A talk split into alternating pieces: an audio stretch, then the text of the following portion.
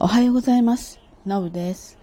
皆さん三が日いかがお過ごしでしたでしょうか、えー、東京とかね、神奈川とかこちらはもうお天気もすごく良くてね、もう朝焼けがとても綺麗だったり、えー、そうね、さほどなんて言うんですかね、気温も下がった感じはしなくて、えー、とても良いお正月でした。まあ、皆さんね、それぞれまあ、お家にお客様が来たり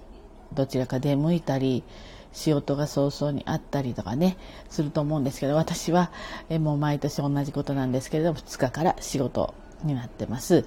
ただここね十数年は2日の朝の早朝から出張で、えー、新幹線に乗って出かけていくっていう生活だったんですけれども通える範囲での、ね、仕事だったので随分気分的にはですね楽でした、まあ、仕事の内容も大して良くなかったんだけれども、まあ、新たなこう収穫なんかもねたくさんあったのでまあよしとするかなという感じです。でまあ新年明けましたんでね、えっと、今年の1年の、まあ、目標っていうかねこんな風にあの生活していきたいなとかあと具体的なま数値目標みたいなものを掲げるようにはしてるんですね。でそうねうん松の内ぐらい、まあ、1月7日とか10日とかそのぐらいまでには、えー、ある程度固めたいななんて思ってるんですよ。で、まあ、まず一つはですね、えっ、ー、とブログをね私書いてるんだけれども、まあ、あのいわゆる、うん、雑記ブログって言って、まあ、ちょっとこうテーマの幅が広いようなそういったブログはですね100記事近く100記事までいかないか80記事ぐらい書いてるんですよね。そして私の専門の方のレザーウェアに関するレザーウェアとかレザーとかに関するブログがあるんですけれどもこれが今30記事31記事ぐらいなんですね。で実はこちらの31記事の専門記事の方が非常にまあ読まれていてでそちらの方の方からまあいろいろお問い合わせいただいたりだとかあと Google の方がね広告を貼ってくれているので、まあ、ちなみにそういった収益とかはねあの本当にビビたるものなんですけどそちらの方が結果が出ていると。いうことで、えー、専門的なことなのでやっぱり困ってる人は圧倒的にこう人口比から言ったら少ないんだけれどもでも必ずそういった人たちが見に来てくれるっていうようなページになっているので今32記事あのねあれ1記事書くのに78時間かかるんですよ。やっぱり文章を構成まとめたり写真を選んできたりとかするので、まあ、そうは簡単にパパッと書けるものじゃないんですけれどもあのえー、だから時間かかるので、えっと、今年はそこに20記事最低ね20記事プラスして、えー、50記事になるようにそれもですねあのいわゆるこのシーズンですね。10月以降がまあトップシーズンになるんですけどシーズンに入ると書けないしシーズンの時こそ検索してくる人が多いのでそこまでに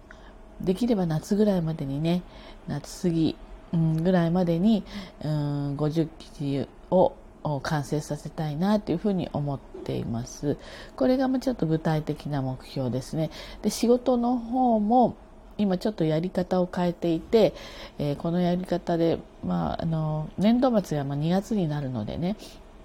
そこで検証して新たにどういうふうに進めていくかっていうことになるんですけれどもレザーの仕事はですね秋以降に結構売り上げが上がってくるですよ。で、えーと、春の後半から、えー、夏にかけては売り上げが下がってしまうんですよね。ここをなんとかしたいわけなの。だけど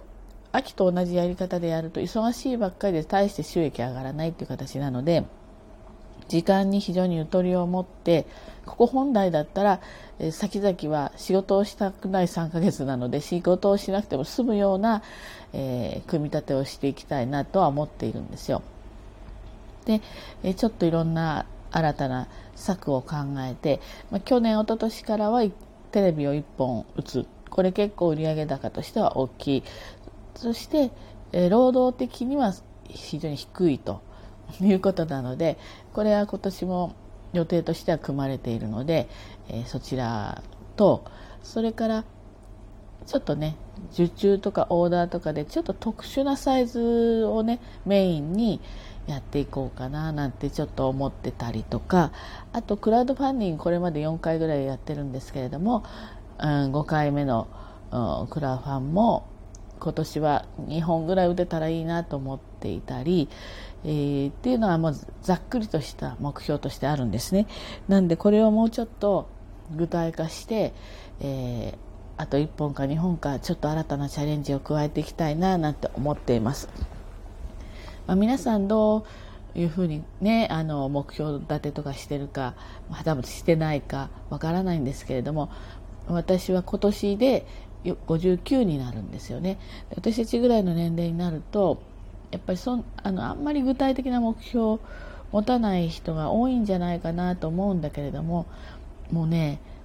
年々1年がねあっという間に過ぎていくんですよ。このスピードでいくともあっという間に寿命が来るなっていうのも実感しちゃってるんですよね。ですので年を取れば取るほど、えー、具体的なねなんか目標みたいなものを掲げてチャレンジするなり時間とかお金のゆとりができてくる年齢ですからね。ですのであのそういった目標立てしていくと年取っても楽しく過ごしていけるんじゃないかなっていうやっぱり目標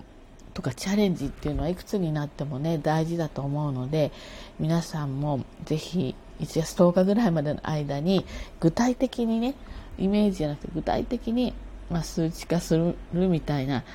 のどうしていこうっていうのを掲げてスマホなり手帳なり紙に書いて貼るなりしてねなんかそれに向かって近づいていくって結構楽しいと思うのであのやってみてほしいななんて思います。はいということでね今日から仕事始めの人もいっぱいいると思いますけれども、えー、今日も一日ね頑張ってまいりましょう。じゃあねバイバイ。